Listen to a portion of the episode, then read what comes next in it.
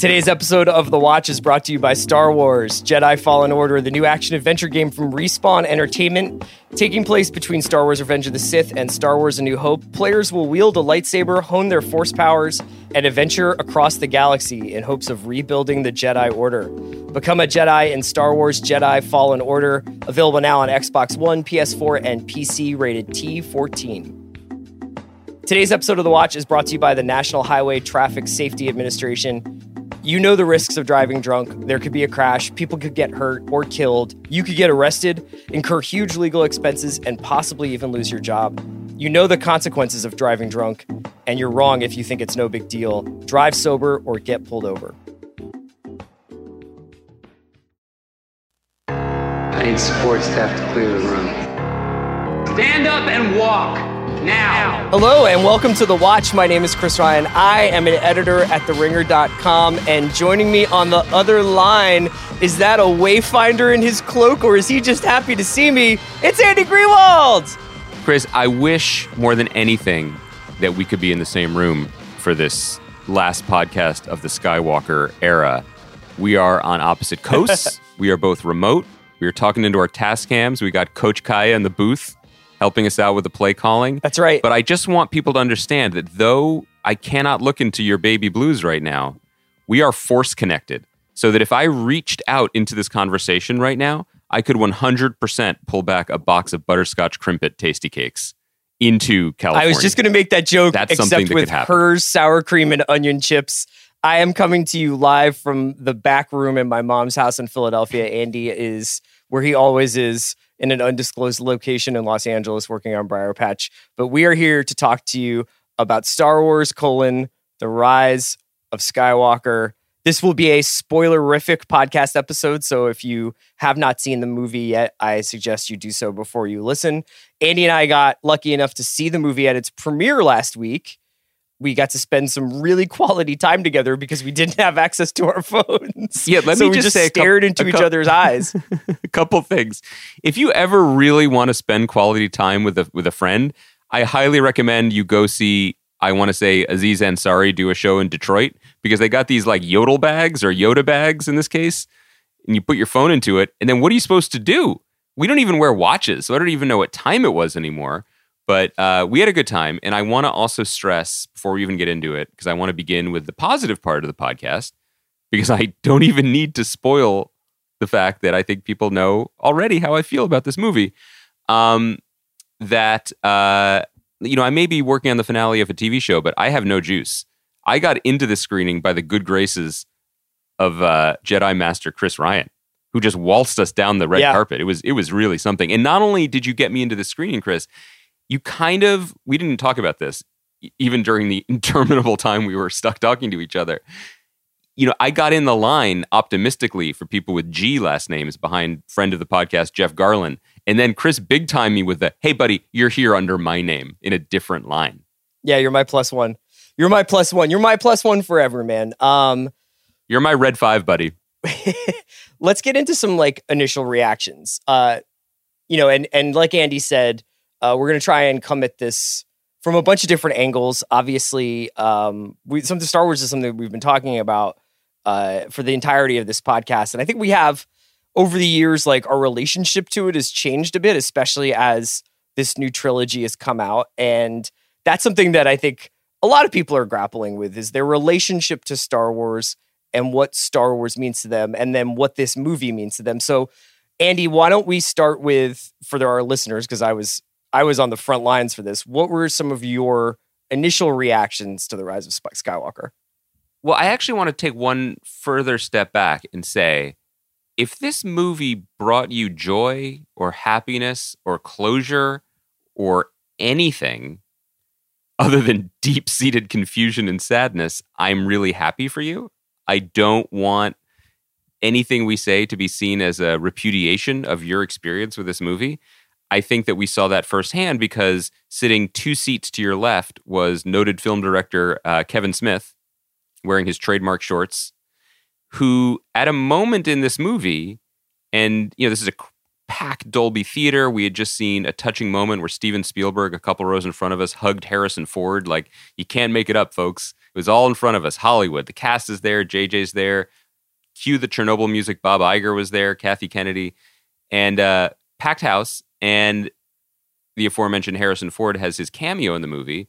And I was worried the loudest noise in the Dolby Theater at that moment was the sound of my aged eyeballs creaking as they rolled all the way back in my head. but I am clearly not the voice of the people because film director Kevin Smith let out an ejaculatory cry and then screamed, Yeah, JJ, at that same moment. So obviously, people's mileage or parsecs may vary when it comes to this, right? Like, I just feel like it's important to say that. Yeah. Clearly, this hit notes that resonate for some people. Yeah, we were at the at, at the premiere like we were treated to uh I, I would say like 90 minutes of promotional materials leading up to the start of the basically 90 minutes of promo material before Bob Iger and Kathleen Kennedy and J.J. Abrams gave a speech to the uh, assembled audience. And the majority of that promotional material, while there was lots of stuff about here's how we do costumes and here's this and that, a lot of it was about emphasizing the idea that Star Wars is for the fans, that that that they have a part in this, and I think that there is something beautiful about that, and I think that there is something corrosive about that. I think that's good for Star Wars fans. I think that is good for people who want to experience Star Wars on screens and at theme parks and through video games and through I mean kind of elements of the Star Wars experience. I think that's fine that people want to do that. But I think that there is something wrong with looking at a movie and making a movie quote unquote for fans. I think that there that I'm not really concerned with Star Wars. There are going to be good Star Wars movies and bad Star Wars movies. People might be disappointed with the way the Skywalker saga ended this nine movie cycle, but I'm more concerned about where we are in terms of storytelling and filmmaking than I am where we are in terms of Star Wars, if that makes any sense. It makes a lot of sense. And I think that going into it, I mean, I'll, I'll just say this like, my jaw is still on the floor after watching this movie. I, I, I am in total shock as to what I saw.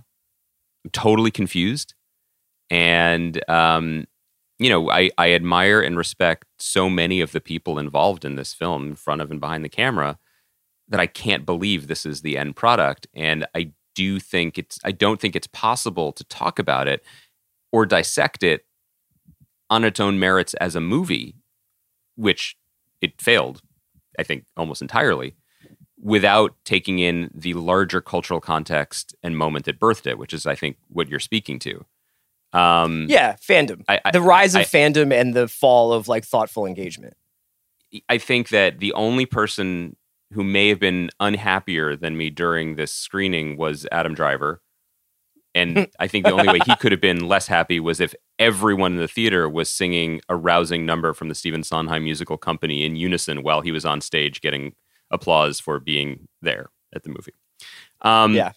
I mean, I think this movie is relentlessly incoherent and just, just, I, I just don't understand. I just truly am still trying to to wrestle with it, and I don't think a successful summation of a nine movie 40 year saga, which by the way, I don't know if this was ever supposed to be that, but apparently that's how we are now retconning this whole thing, uh, should leave you thinking, well, they probably should have left it in 1983. They probably should not have picked this up again. And I think that's sort of the thing that I'm wrestling with and thinking about, which is that if people point to the first Star Wars movie as the birth of contemporary fan culture and, you know, the sort of the the big bang, if you will, of everything that came after in terms of uh, nostalgia and communities and um, expanded universes and the debts that everyone that that movie studios and cultural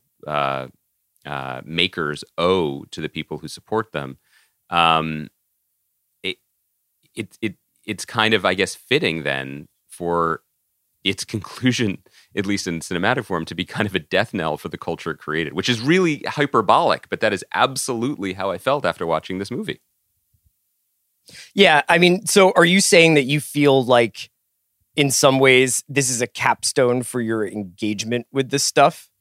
Well, I, I, I don't think it merited the attention. I mean, like, look here, look, we could. I, I don't know. Why don't we start with the movie itself, and then I think we can unwind Sure. from there because I think there's just some essential things that Star Wars was always sort of the north star for all the other things that came in its wake, including the highly successful in all areas. I think Marvel Cinematic Universe. The fact is that for a while, when Disney bought Star Wars, we were saying like, boy, of course they're going to get it right because the smartest minds in Hollywood are working on this, and it's the sacred text. But this all made me think how thin and individual driven this story was, right? Like all the all the kind of reworking and retconning that had to be done to make it just about the friends we made along the way and the force being both a religion and a healing agent and also telepathy and all the other things that really aren't there in George Lucas's movies.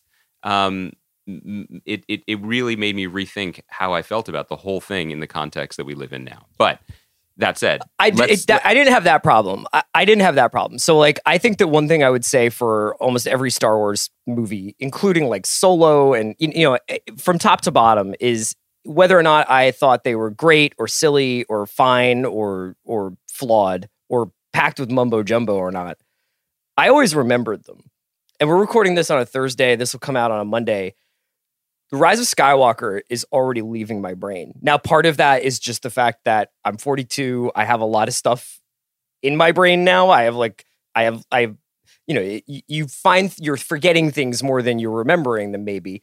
But the lack of memorable moments and resonance that I, I took from this movie in a movie that is self consciously designed to create those kinds of moments that will live forever right. is kind of the biggest takeaway that it is supposed to be a greatest hits package of Star Wars mo- moments, both homages to past movies and giving finality and answers and breathtaking reveals to the new story. And I felt like it just completely did itself such a disservice in the way that it told its story, which we can get into now if you want to. Yeah, I mean, look, it, you, you you're doomed from the first second when the main antagonist of a story, a, a trilogy, is introduced to the trilogy in the opening crawl of the third movie. I mean, It, this movie was a wrap at the crawl. It was a Wrap. it was, and and and it was because you know the we kept- crawl the crawl is what the people who made the rise of skywalker i feel like that crawl is what they wanted the last jedi to be. And we don't have to relitigate last jedi like i certainly don't really wa- i don't really want to do that but you can see that there are two or three movies in the rise of skywalker and that the crawl is like had the other guy done his job we would already know that Palpatine is back. That there, this is these are this is the situation. That the First Order is giving way to the Final Order. That there is this Sith Legion in the far reaches of space that is indestructible, and each ship has a planet-killing weapon, and all this other crap. That all has to kind of come through in the first 10, 15, 20 minutes of the movie. That's all supposed to be in Last Jedi. Yeah, I mean, look, I, I, know I always do this, and I apologize to our listeners, but like we're talking about, I, I want to make it about the text, and I want to talk about the movie, but I just can't stop going back to the larger picture, which is just the wrongheadedness of the entire enterprise. Not to reference another fan favorite franchise, that I think that the plan, which was flawed from the beginning, right, was to, to pump these movies out in a span of four years. I think they would like a mulligan on that because um, it tied them to release dates and expectations before they had any idea of a story. Certainly, a three movie story. Um, but you just think about the the things that were set up. That this was maybe this was going to be a new story with new characters, but they also had to service the legacy of the old ones. And so you get J.J. Abrams who approaches this, and I think often quite brilliantly, he approaches a lot of story like a puzzle box, and is like, well, I'll basically remake A New Hope, but remix it. You know, and look, remixing can work. We adore uh, Damon Lindelof's Watchmen, which was a remix of the original. So he introduces new characters who are archetypes that are familiar to us, and he casts really well, casts really winning actors to play these parts. But okay, uh, Carrie Fisher's there too, and Harrison Ford is there too. Then slowly it morphs into this impossible thing that is straddling both the old wor- world and the new characters. And then Rian Johnson comes in, and you know, again, to our mind, I think positively, does the work of trying to snap that cable to the old and literally says kill the past and does this hard work of of giving each of the new characters uh, an individual arc and a reason for being. And then JJ comes back at the end to sweep all that under the rug and say, no, no, it was always ever, it was only ever one story, the same story from the beginning. And it's kind of amazing because by so doing, you end up kind of making a movie about nothing that doesn't really do service to the old characters and definitely doesn't do service to the new characters and just leaves you feeling that weird fullness but lack of nourishment that you get from fast food restaurants where all of the food has been chemically and scientifically designed to hit your pleasure centers and make you keep eating it, even though you're not sure why you're doing it anymore. Yeah, I mean, this is the major. I think we tend to look in pop culture at everything is just like it, everything else. And what you're saying about fast food really makes a lot of sense to me because the thing that I felt like when I was watching this movie was I was watching a video game. This movie has way more to do with like excuse my outdated reference to video games, but to pick one at random, Legend of Zelda, where it's like everything is a task. Everything is a little bit mini quest and they have to put together this collection of items that they are finding to get to the final boss that they will fight in a way where they have their accumulated powers that they have accrued over the course of playing this game and defeat that final boss. Now, you could make that argument is that video games are just taking, you know, from basic storytelling, that's fine. But the actual mechanics of this movie are far more have far more in common with like a video game than they do with a Kurosawa movie or a western. Which fine, shut up old guy, go back to your Criterion channel, that's fine. But they don't this movie doesn't even have anything to do with A New Hope. And I actually have like a pretty good example of what I'm talking about if you'll allow me. Can I do uh, that? Uh, I, I would love it. Okay, so this is the third movie in this new saga. Think about the third movie in the original saga, The Return of the Jedi, right? That's like a opens with about a 30 plus minute opening act. It's cloaked in mystery. It's all about building tension. You got these mysterious strangers arriving at Jabba's compound.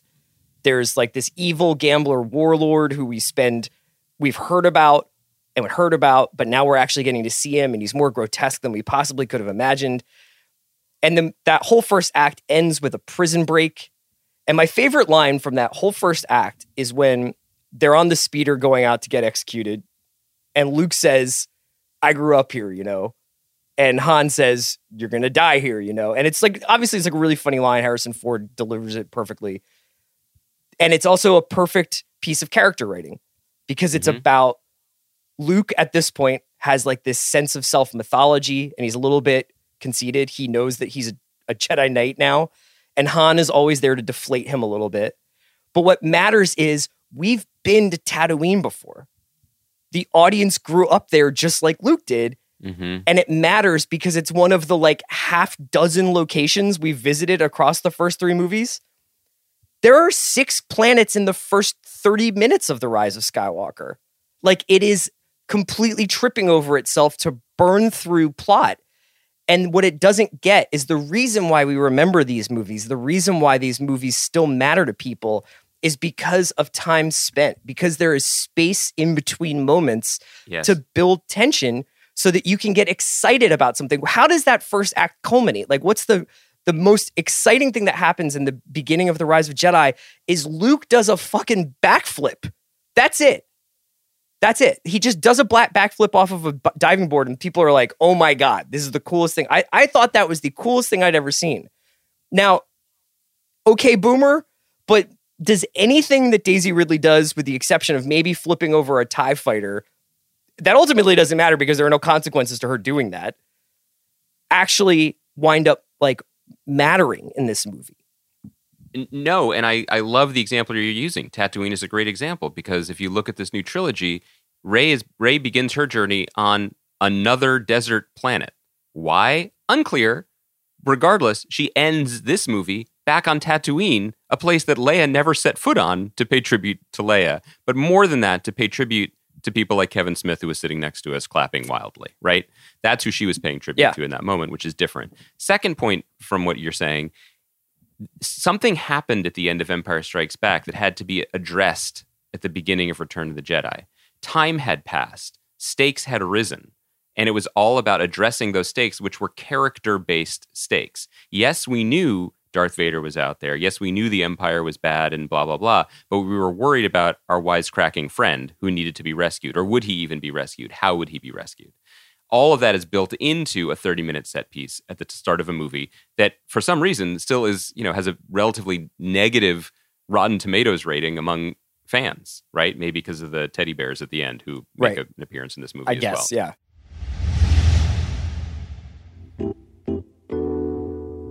Today's episode of The Watch is brought to you by American Express. I am one of the lucky few with a commute in LA that only takes about 15 minutes, but I still make the most of my drive by listening to my favorite podcasts.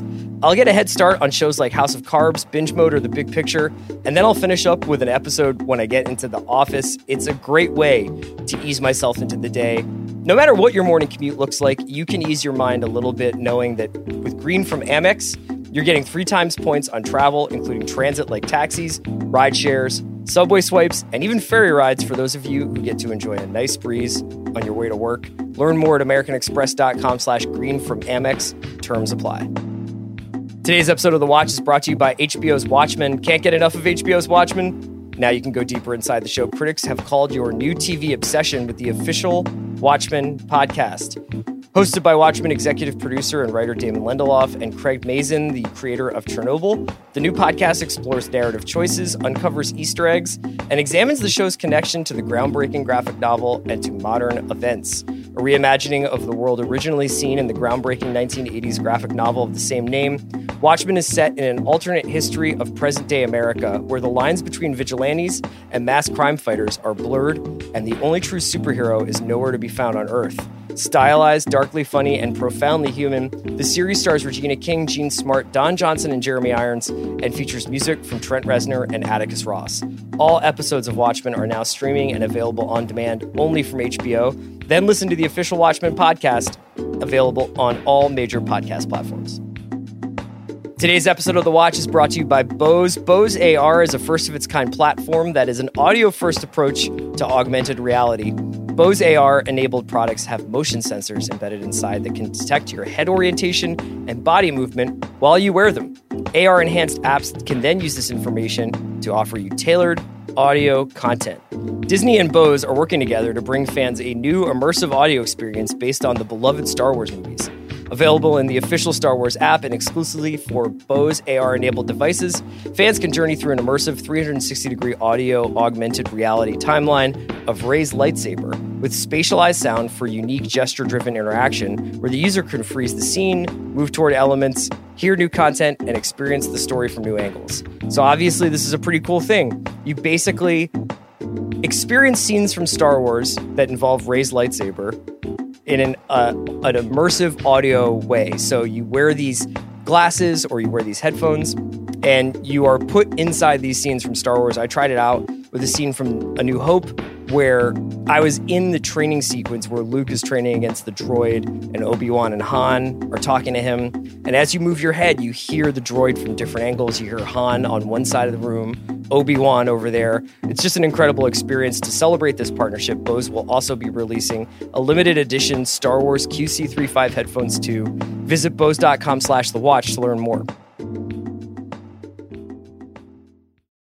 I would honestly have watched like a movie full of fucking Ewoks over this, you know? Like, Yes, no, me this too. But absolutely. So fundamentally, and I again, I don't want to drag the individual people who made this movie because what was anyone supposed to do with any of this when I'm going to ask you a couple questions and see if you have answers. And I'm not doing this facetiously. We did not practice this as a bit. This is just occurring to me now. Chris, what is the first order? honestly, man, like I know that there are answers to all these questions. I know that I, but I, I, I don't know. As a person who has watched these nine movies in The Mandalorian and Rogue One and Solo, and Yes. I haven't watched Clone Wars. I haven't watched a lot of uh, like a, a lot of this other stuff. Like I would call myself like a, a pretty passionate Star Wars fan, but not a completist. And I, I don't. Do you know? Did you know ever? No, it, it's just the Empire. I always just was like, this is the Empire. They need the Empire again. it's English people with high collars uh, with fascist tendencies. That's it. What is the resistance? Is it? Are there ten people in the resistance? Are there ten thousand people in the resistance? No idea. What are the stakes of any of this conflict? whatever suits the scene that they're shooting. And Exactly. It, and, I mean- it has it has no logic because when the armada shows up at the end and you they they don't rip I mean you could say they rip off Dunkirk or maybe they're nodding to Dunkirk or they're nodding to the idea of regular people rising up against a fascistic power but the explanation that they tried to get those people to come before and they didn't but then Lando does I guess a a light speed jump across the galaxy to raise an army and that just works I, I, I have no idea, man. They didn't slow Yeah. down enough to tell us. and po- impose like Lando, you did it. What do you do? Okay, here's another question. What is Finn's story? Who is Finn and what is his story in these movies? Well, I would And- say that Finn and Poe are the are the two reasons why these movies never fully achieved liftoff. The three of them, and I, I, I, it's, I agree. it's actually And- no disrespect to either one of those actors who are actually probably the my two favorite actors, with the exception of Adam Driver in the films. It's just that that's not true. I mean, I really like Daisy Ridley too. I don't know what I'm saying. I I like all the people involved. I just think that those two characters are probably supposed to be one character. yes. There should probably just be a stormtrooper who changes sides, and Poe should be kind of in the background. He should be Wedge, man. That guy should be Wedge. there are so many good ideas in this trilogy, which is one of the reasons why I think we're talking about this with this air of incredulity in our voice, right? Like the idea of a stormtrooper taking off his mask and then joining some sort of rebellion after the horrors that he or she has seen. That's a movie. That's a trilogy. Similarly, the son of Han Solo and Leia turning slowly turning to evil and then redeeming himself. That's a movie. Hell, that's a trilogy. But you know, a, a wisecracking starship pilot making his way through, you know, on a lower level through these high stakes galaxy sized adventures. That's a movie. More likely, that's a Disney Plus series that we're going to get inevitably. But whatever. All Sure. of those things at the same time aren't a movie. Those are a lot of ideas in which all the heavy lifting in connective tissue happens not just off screen between the movies, but happens in the narrative around the movies. And so that's what I wanted to zero in on here, which is the point you made. Finn and Poe are redundant. Um, I think Poe is supposed to die in the first movie, but someone was like, no, that's a cool character, and we have Oscar Isaac, keep him around, thus neutering Finn. So I guess Finn was maybe in love with Rey throughout this movie, but they didn't even pay off the thing he wanted to say to her. So he doesn't do anything other than talk exposition um, throughout. And then this idea that these movies are all about friendship, which I guess comes from the Luke Leia Han relationship. And then people were up in arms over the fact that Rian Johnson separated them, even though those characters are often separated in Empire Strikes Back as well. So, this whole idea now that they're best friends who hug each other and they're going to make it through things together is just inserted into this movie the way flavor is inserted into a, a holiday turkey with one of those big basting guns. Uh, or the way Lady Trieu is inserted into her mother in the season finale of Watchmen. Sorry for the spoilers. Um, that doesn't feel like anything that happened organically. I don't know who these people are. I don't know why they're friends. I don't know what they've been doing. What I do know is that the fandom was upset that they weren't together. And so this movie makes a big show of showing them together as if that sort of seals, you know, uh, ties off the knot or, or, or squares off the circle of the whole argument about what they're doing. Yeah, it's interesting. Obviously, I, and I'm sure Sean and Mal have talked about this on the big picture, but you've mentioned it. The inevitable comparisons are going to be made to Avengers and Endgame, but also the Marvel Cinematic Universe project. And say what you will about the sort of relative importance of those movies. I think they're obviously hugely important culturally. I think there are a bunch of movies in that franchise that are really good. Uh, some of them are great, some of them are disposable. But the thing that's always kind of been strange about Star Wars is that Star Wars fans, and I count myself among them, always feel like Star Wars is being taken away from them. Did you ever have that feeling when you were a kid? Like, like there was like you were running out of time with Star Wars. Part of it is like you're running out of time to be young enough to really believe in it and enjoy it. And then there was like this absence where like Lucas was like, I'm not making any more of these.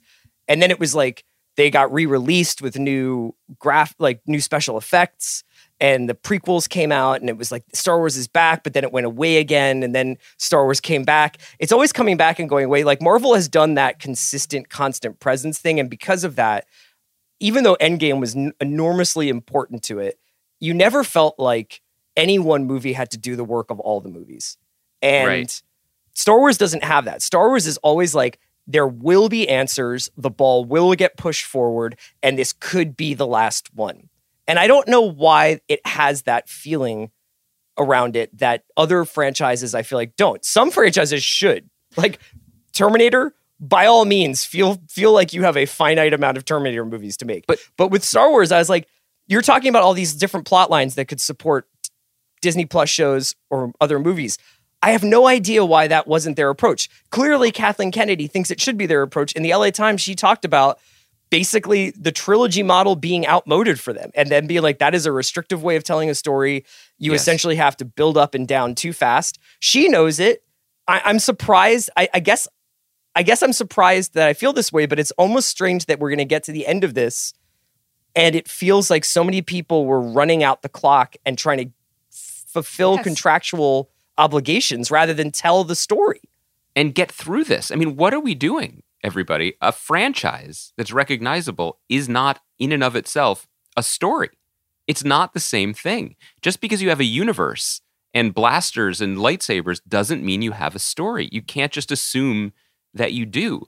And this idea that every one of these movies or any kind of entertainment that we engage in these days is really just a pop quiz. It's just a series of questions that needs to be answered, really needs to be challenged aggressively because what questions were answered by the first Star Wars trilogy that weren't asked by the trilogy, such as what's the story with this kid on a desert planet?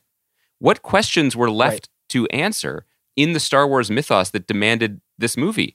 I suppose the only one that comes to mind is did the Emperor fuck? And well, we got a resounding yes to that. Yo, But- did you know that, that that one of Palpatine's like family members is named Ken?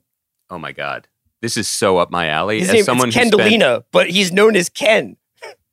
I mean, as someone who spent an entire season of an after show on HBO talking about uh, Kevan Lannister and how inevitably all fantasy sagas run out of cool names, this is really, really my really my wheelhouse. I know. Um, yeah, I mean, I, I definitely did not have other questions about the Emperor coming into this new trilogy of movies. I was totally fine with, and I thought honestly, the brilliance of Force Awakens and this new trilogy was what would happen if you were Luke Skywalker and nobody loved you, or you, or what would happen Mhm. if you were somebody like Ben Solo and you didn't you you broke bad? And that was such a fascinating question. It obviously mirrored anakin. It obviously mirrored darth vader. But i feel like you could you could see that they were like people are too attached to adam driver he has to have a redemptive moment there needs to be something more evil than kylo ren out there that that's hanging over this whole thing didn't that feel that way Yeah, absolutely. And also, Adam Driver and Daisy Ridley had really interesting, exciting chemistry. I, I mean, I think I want to just sidebar. We're over. We're talking over Rey and Daisy Ridley. I think she gives a really cool and muscular performance. I think it really fucking does matter, even long after these movies are are forgotten. The image of her with a lightsaber kicking ass, like my Hell older yes, daughter has, yeah. has not seen these movies, but she knows who Rey is, and I think that's really cool.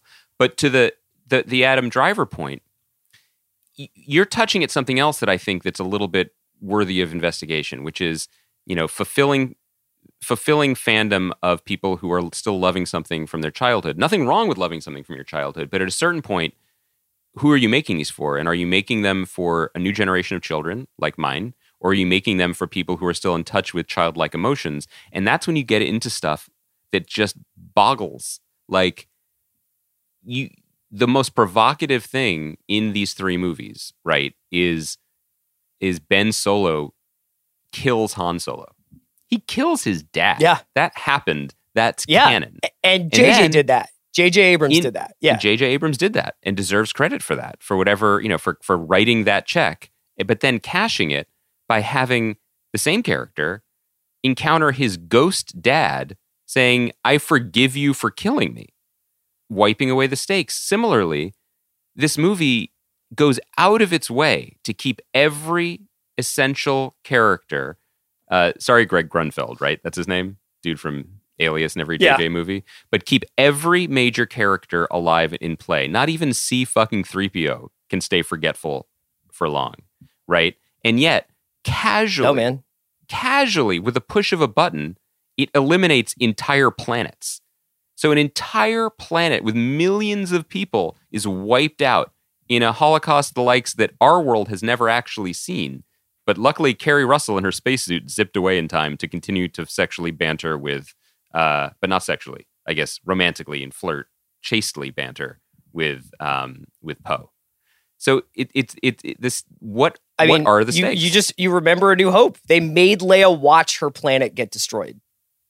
Like we get five seconds of, of Oscar Isaac being like, Kijimi died. Kijimi died. Like like they blew up that planet. Like what what what is that place? Like do I have to have a subscription to some comic or, or read novelizations to know about what I'm seeing? And we spend two seconds on that, but you guys can't let go of anybody who you remember from the original movies. They have to come back. They have to be ghosts. I liked Star Wars because it introduced me to weird adult themes.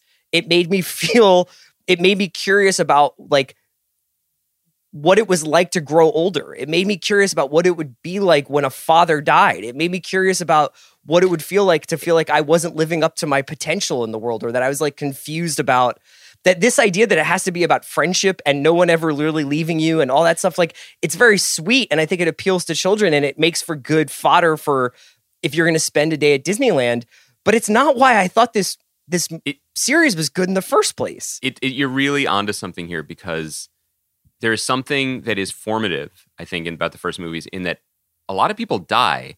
And yes, there's this idea of the force, and they quote unquote come back, but they don't come back. They're hovering, they're watching you, their spirits are felt. Maybe you hear their voice in your head at moments, but that's actually how life works when you lose people, right? They're still alive to you.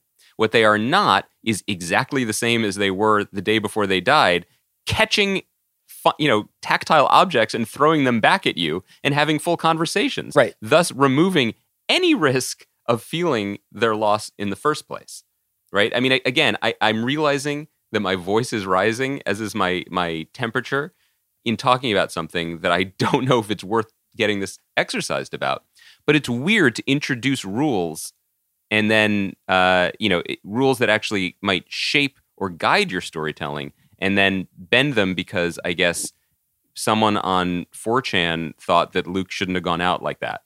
You know, it, it's a weird, it's a very, very weird way to be, to have a story told to you.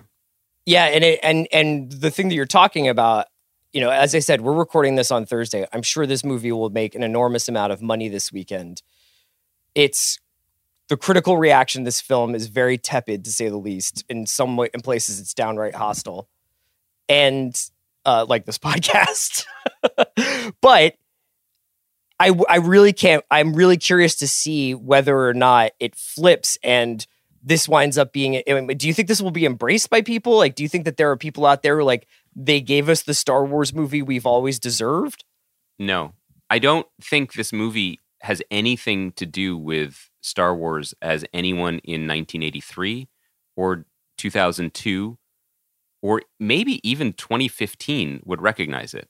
This is a closed circuit that speaks to what Star Wars has become in the frenzied IP culture slash Twitterverse of 2019.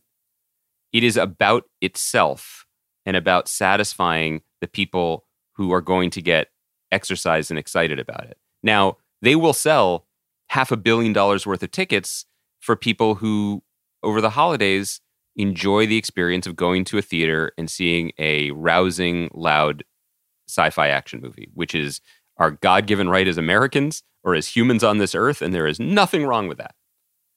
But beyond that, you know, once the stirring John Williams score begins to fade, I, I think everything else about it begins to fade as well. You know, there there there is one moment that that kind of jarred me and and it speaks to that same impulse that killed Han Solo in the first movie. Whether you whether you thought it was handled well or not handled well, it was a it's a choice. But it's a choice you have to continue to, you know, unpack and deal with the repercussions of. It's the moment when um, Rey accidentally unleashes force lightning and kills Chewbacca. Yes. That's a moment. you that fucking cowards. You cowards. Yeah. Electrocute that Wookiee, man. What are you guys doing? Do it. If you're gonna do it, do it. Right? Like, why did you come? Like, why did you come here to the finals if you're not gonna start taking shots? Like, I, I don't. I, I, I, I, I truly, truly, because it's such an unnecessary plot diversion. It's such an unnecessary plot diversion. He follows Rey out of the ship to go get her. He gets kidnapped by people who presumably could just rush the ship. Like they don't need to just grab Chewie, you know? Like they could have like just gone into the ship and killed everyone or done like had a fight or whatever. There was a confrontation to be had, but because it's about manipulating people's emotions, it's let's capture this old school character that everybody loves. So fine. Chewie gets imprisoned. Rey's out in the desert. They're screaming at each other. Come on, come on, let's go back. They pull him up. There's that incredible moment where they're fighting, I guess, for whatever reason, because time and space do not matter in this movie. So Kylo's ability to either be psychically or physically in front of Rey the entire movie, even though it has makes no sense at all, is fine. So he flies a TIE fighter at her. She knocks him down. They have this fight, and the lightning comes out of her hands, and she blows up a transport ship above her. We don't see another transport ship, so we're left to believe that that's Chewie. And for five minutes, Rey seems bummed out because that is the first sign that you're turning to the dark side is that you can't control your powers or that you don't want to control your powers. And that lasts for all of six minutes before we know, before all the other characters do, that Chewie's fine. We don't want you to go through the second act of this movie being bummed out. It's like, then don't do it in the first place. yeah there, there's a there's a there's there's a tension here that I think is at the root of a lot of our mass market entertainment, and I want to be fair minded about it because having gone through this creative experience myself this year, it's at the root of my own psychology as well. I, I get it, and, and I, I don't want anyone to misinterpret what I'm saying. I am not a storyteller or anything on the level of J.J. Abrams or the people who made this movie. I, I certainly couldn't do this. But what I mean is there is a tension between the desire to be to be clever and risk taking and the desire to be liked and the desire to be loved and to be embraced. And there's a healthy dose of both is in every creative person's mind at all times. And I don't think it's necessarily one way or the other. I think it's a it's a balancing act. But this th- th- this knot that they tied themselves into, and then instead of untying it, they tied a second knot around it of Rey's parentage is the thing that that I'm, I want to turn to because I think the Chewbacca thing is that, but the Rey thing in particular is that too because she is set up essentially to clearly, clearly be uh, a Skywalker. That's just everything about her is set up to be that way. Then Rian Johnson introduces what might be, other than the death of Han Solo, the most radical idea in this trilogy, this era of Star Wars, which is it doesn't matter. It's the Force can be democratic. Mm-hmm. Anybody can have it. You are nobody. This is not Star Wars babies. You can just be a person and then maybe have a say in the world. And I, you know, people who listen to this podcast know you and I like that idea quite a bit. And it was very heavily Quite scrubbed and retconned out of existence. But instead of just owning what was there and making the best version of it, there's this second twist put on top of it where it's like, no, no, no, no, no, no. We wouldn't do anything so obvious as the thing that we said clearly we're thinking about doing. She's a Palpatine, which honestly, since Palpatine hasn't been thought of in 10 or 20 years, isn't interesting. It's cleverness to spite conventional wisdom that I think leaves us in this no place where, okay, so she's the grandchild of someone who we didn't know had a family and is thus potentially bad, but then at the very end of the movie takes on the adoptive name of someone who she met for a little while and hung out with on an island. It's too clever for its own good and, le- and, and, and leaves everyone unsatisfied. Yeah, anyone can be important in this universe, in this galaxy. Even this kid sweeping out, sweeping up outside of a door at the end of Last Jedi who can make the broom move. And it's like, who's this street urchin kid? That's that's that's what these movies should be about. And instead it winds up being you have to be in a club at the end of it. You know, you have to have known and and trained with these people. Now, I, don't really give a shit about like the what that message is. I mean, the, the this movie is so packed to the gills with messaging about uh, friendship, like you said, and, and and all these other things that I think are valuable ideas that really don't mean anything to the story whatsoever. It's so much about oh, it's about this bumper sticker of what Star Wars is about rather than just telling a story within the world of Star Wars, which drives me nuts because that's just like that's like political messaging. That's not actually storytelling. Mhm. But beyond that, yeah, at the end, they can't resist the idea that this is ultimately about, don't worry, these three movies were about someone special. And that's, I get that. I get that. You know, you know what I mean? Like, I can tell why that would bother you. it, you know, it's a different era to compare these movies to the Marvel movies, you know, because in a way, the Star Wars mythology is very old mythology. It's in a way, it's more com- more in common with the DC universe, which is like a god based or gods based vision of the world, where special people with special abilities inherit their destiny and fulfill them. Whereas the Marvel model, which is you know clearly plays has it was popular in many ways over decades, but now plays globally, is that Peter Parker is just as important as Spider Man. Um, Right. Or to put it another way, the one of the reasons why I think it plays so well is that everybody is Han Solo now, and these movies kind of seem to forget that. Couple quick questions I, w- I did want to ask you: What did what did uh, Domhnall Gleeson do to upset people? like one of our best young actors in the world has a lot of fun, and Rian Johnson had a lot of fun with him as a comic character in Last Jedi. And then this was a wild, wild five minutes of screen time for our boy in this third movie. I hope he got paid, and I hope he got to use that on a nice vacation that maybe during time where he, I guess he thought maybe he'd be working.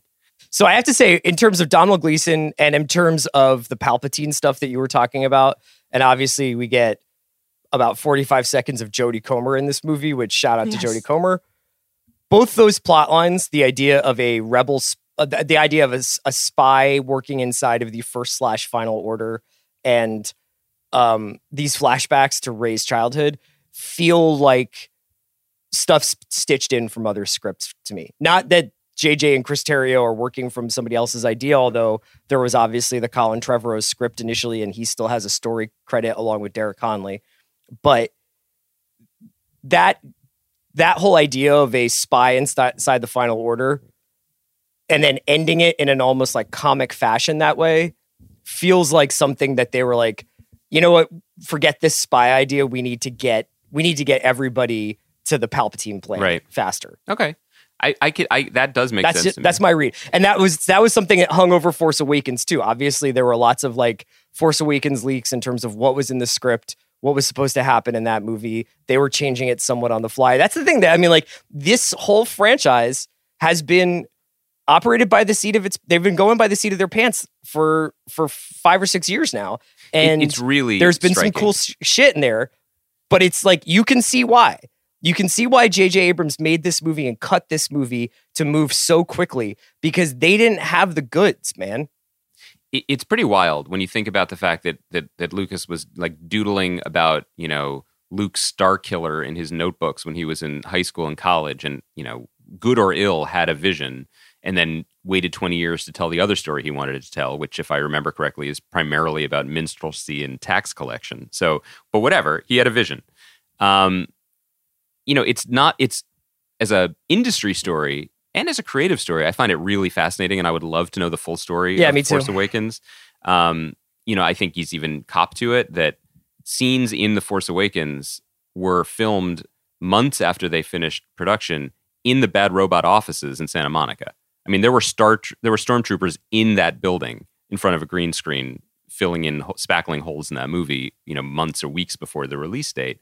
Um, how could anyone ever tell do storytelling on this level under these conditions and this fast. And i and again i i really do admire people like jj who are like I, I don't hear a problem. I just think of solutions. Like this is there's an element that has made him successful that is drawn to the impossible challenge. And i think that's i honestly genuinely think that's really cool and admirable.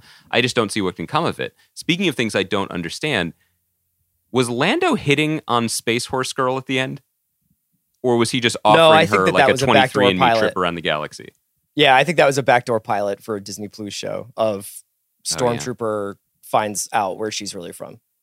Ex Stormtrooper finds out where she's really from. by the way what a world where a movie designed to be the biggest movie of the year is also using precious real estate to backdoor pilot TV shows.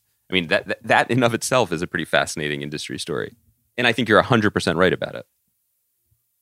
Yeah, I mean, what else could that that last line have been? You know, I mean, it was a nice note, but it was essentially like, "Hey, remember this person. This person's important. She's going to turn up on your on your on your subscription service in a couple of months." It's it's wild that we get to the end of 2019 here, and we get to the end of this quote unquote saga, and so much of the promise of this five years ago or four years ago, whenever that first Force Awakens trailer came out, so much of the promise was the idea of going into something new the idea of forging ahead, the idea of telling new stories, the idea of seeing what the galaxy would be like after Return of the Jedi. And I kind of wonder now if there isn't anything. No. Because I mean- the best things that they have made, the best things that they have made over the last five years are Rogue One, Mandalorian, and Solo. And those are all about the past. And because they're all about the past, they all know where those stories have to go. They all have sort of fixed endpoints for those stories. And I don't know if the current setup that they have in terms of Lucasfilm and Disney, and yes, like every all the caveats you're saying, incredibly talented people who make really interesting, exciting, well-made shit all the time. With this thing in particular, with all the stakeholders and with what it has to do for Disney, I don't know. Are they, are they just going to strip it down and start again? Or do you think Kathleen Kennedy's vision of we're going to have lots of different strains going, we're not going to be relying on one saga? Because that's closer to DC than it is the MCU.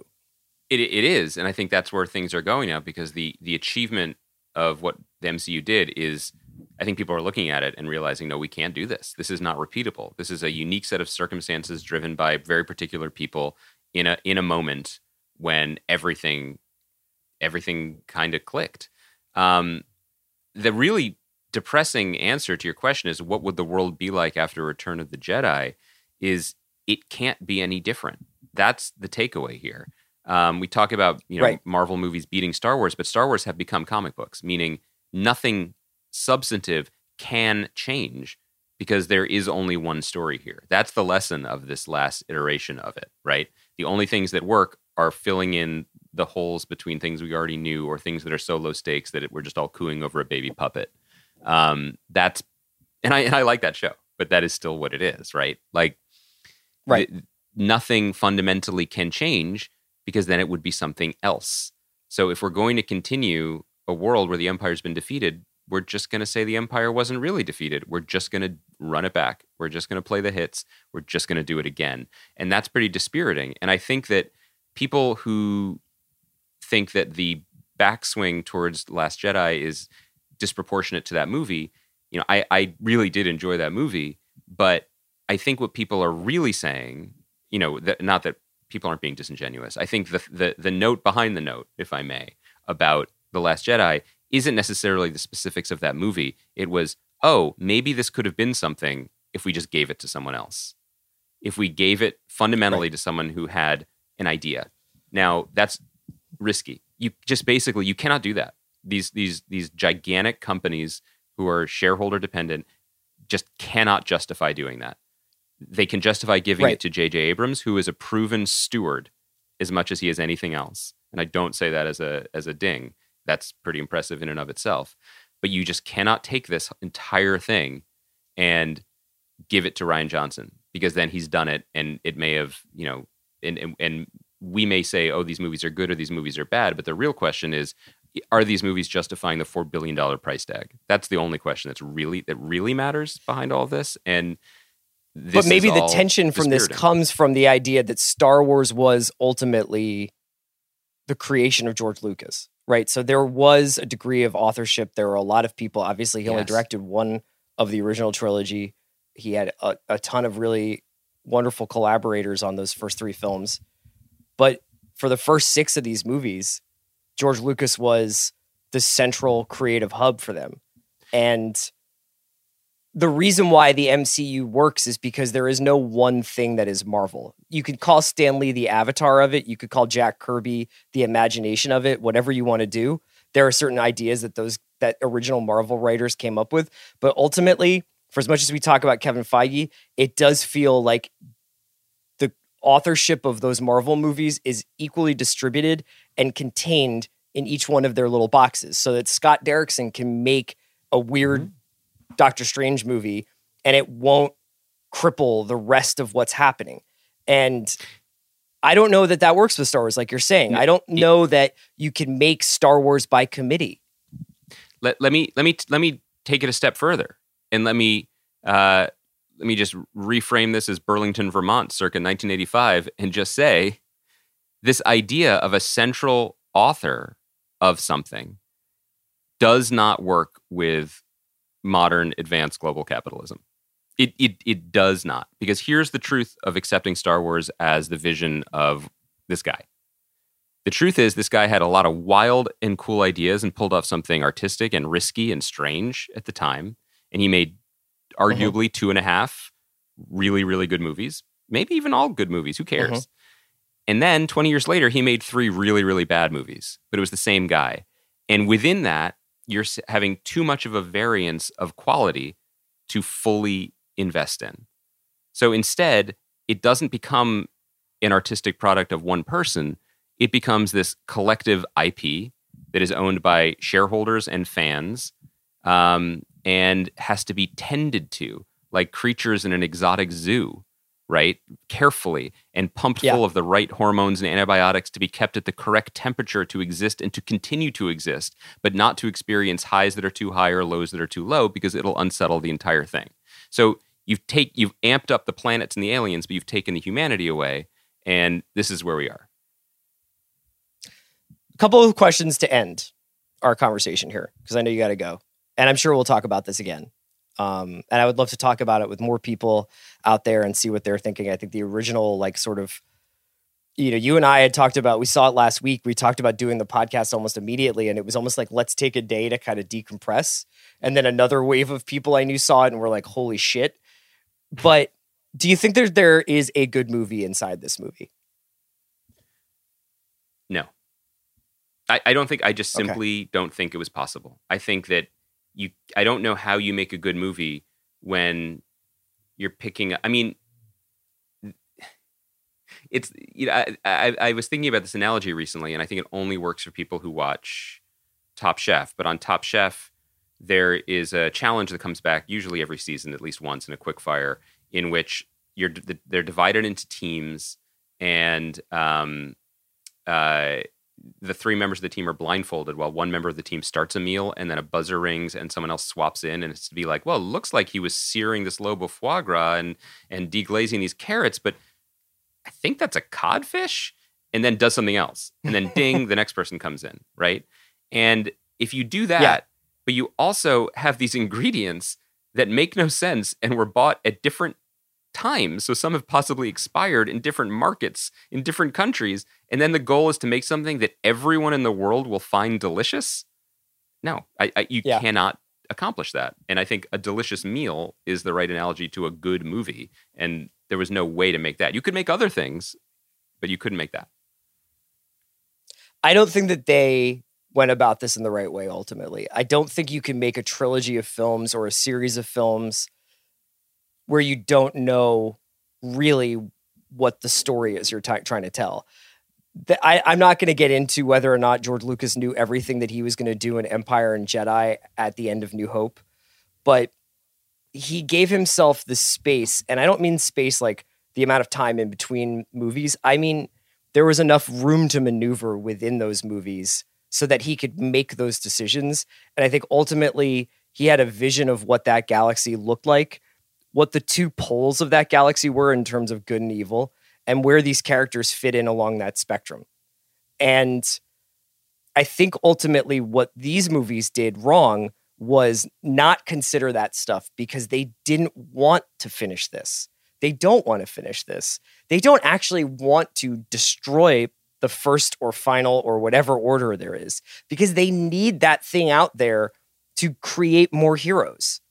And they're going to come up with something else. They'll maybe they'll go ahead 10, 15 years in the future past these movies the next time there's a Rian Johnson or a Kevin Feige movie.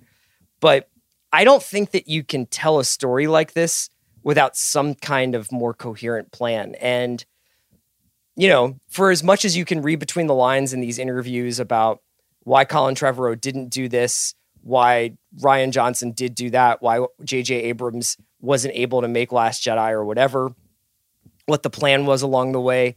And really, I think ultimately, and I, I really don't mean to be distasteful at all, I think a lot of this movie obviously emotionally is supposed to hinge on Princess Leia. I mean that that that is sort of part Yep. of the problem here. And it's just it's absent and and with all due respect to Carrie Fisher who I thought was a remarkable human being, but like I don't think that her character her character was given a lovely send-off in The Last Jedi and was brought back in in this film to to carry too much weight, I think. Do, I mean, do you agree with me about that? I, I found the whole thing pretty distasteful. You know, it, it was a bummer. Again, it, it, it's it also requires a deep understanding and a deep placing of importance on the story around the story. Because if you were living in some sort of vacuum and you didn't pay any attention, if you were a, if you were a new critic from the 19th century and you only cared about the text and you watched this movie and you didn't know who Carrie Fisher was and you didn't know that she died, you'd think, what are these scenes? Why are they wooden? Why don't they Yeah. make sense? Why does this character who everyone speaks about reverentially fulfill her final mission out of nowhere and tap her son on the shoulder so that he can be stabbed in the stomach and then be brought back to life and then she can die why Y- y- y- you know it, i'm sorry to ask those questions but one has to the only answer is because the fans kevin smith clapping next to us worship this character and they wanted more of it and so mm-hmm. dutifully J.J. Abrams and and Chris Terrio put on you know put on their mining helmets and went down into the story mines and did a damn yeoman job, right, to make it kind of almost work. But the question should be at the reason we're doing it in the first place. But no one was going to ask that question. It felt inevitable because again, fandom is quote unquote fandom is driving this. We demand more of this. We were Yeah. not satisfied with that, so we want more. And then you have that very strange flashback at the very end where the you know it's young Mark Hamill and young Leia, and you realize they didn't need her at all. You know, and we're getting closer to that, right? They could have just made them. They can make that movie, and I'm sorry to say it, they probably will. And that movie may end up even being a better movie than this one. But it's a movie with cartoon young Luke, but not cartoon, and young Leia just training each other. We're closer and closer to that. And this movie ultimately, I think, will exist in some uncanny valley between the times when we weren't sure if we could or should do that to the times when, duh, of course, everyone's going to. What an appropriately terrifying note to end on. yeah, I mean, my real final review to both reanimating people who have died and also reanimating franchises that maybe should have been left alone is to quote the great Owen Wilson and the Royal Tenenbaums is what my what my take presupposes is what if they didn't? Like what if we just Mhm. didn't do this? You know? you know that that's not but we have to operate from a position where that's not a, that's not an option I know.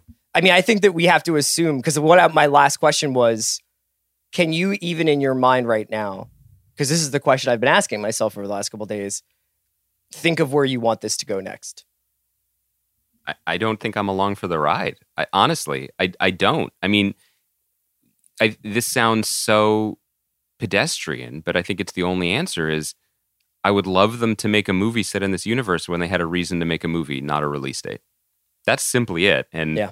we've had plenty of evidence over the last few years that people can make good movies or good TV shows out of almost anything. Things that shouldn't work at all, right? That we were extremely dubious about, whether it was uh, Noah Hawley doing Fargo or, um, uh, you know, uh, or or Thor as a viable comedic movie star character. Right? guardians are of the galaxy yes I- Guardians yeah, of the Galaxy. yeah. Like you can do this if you Sicario from a place 2. of. yeah, I'm gonna make a. I'm I'm gonna. I have a good story to tell here. You can do it, and we have plenty of examples. And I wish that everyone could. Um, maybe this is my message for the holiday season. I wish everyone involved with Star Wars and Lucasfilm could chill out, and maybe they can now. You know, maybe these quotes are are telling. Yeah. All right, man. Well, to all of our listeners, to you, to Kaya, happy holidays. We'll be uh I think I think this is it for the week. I'm pretty sure but we can we'll, we'll figure that out later. But in any case, thanks for listening this year to the watch. I hope everybody enjoyed the best of the decade pod. Hope everybody enjoyed the pods this year. We love doing it for you guys, and uh, we can't wait to come back in 2020 and do more. And let me just quick quick direction change uh, from the lump of coal we just delivered to everyone.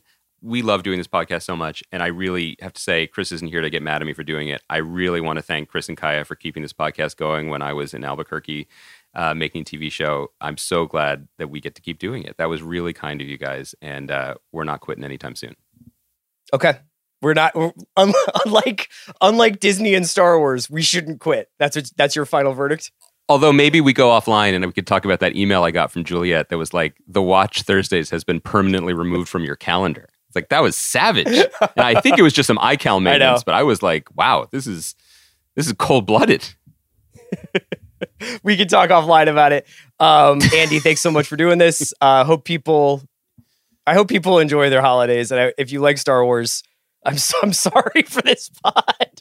I'm sorry. We're, See you guys. We're so sorry for your loss. Happy holidays, Baranskis. Bye.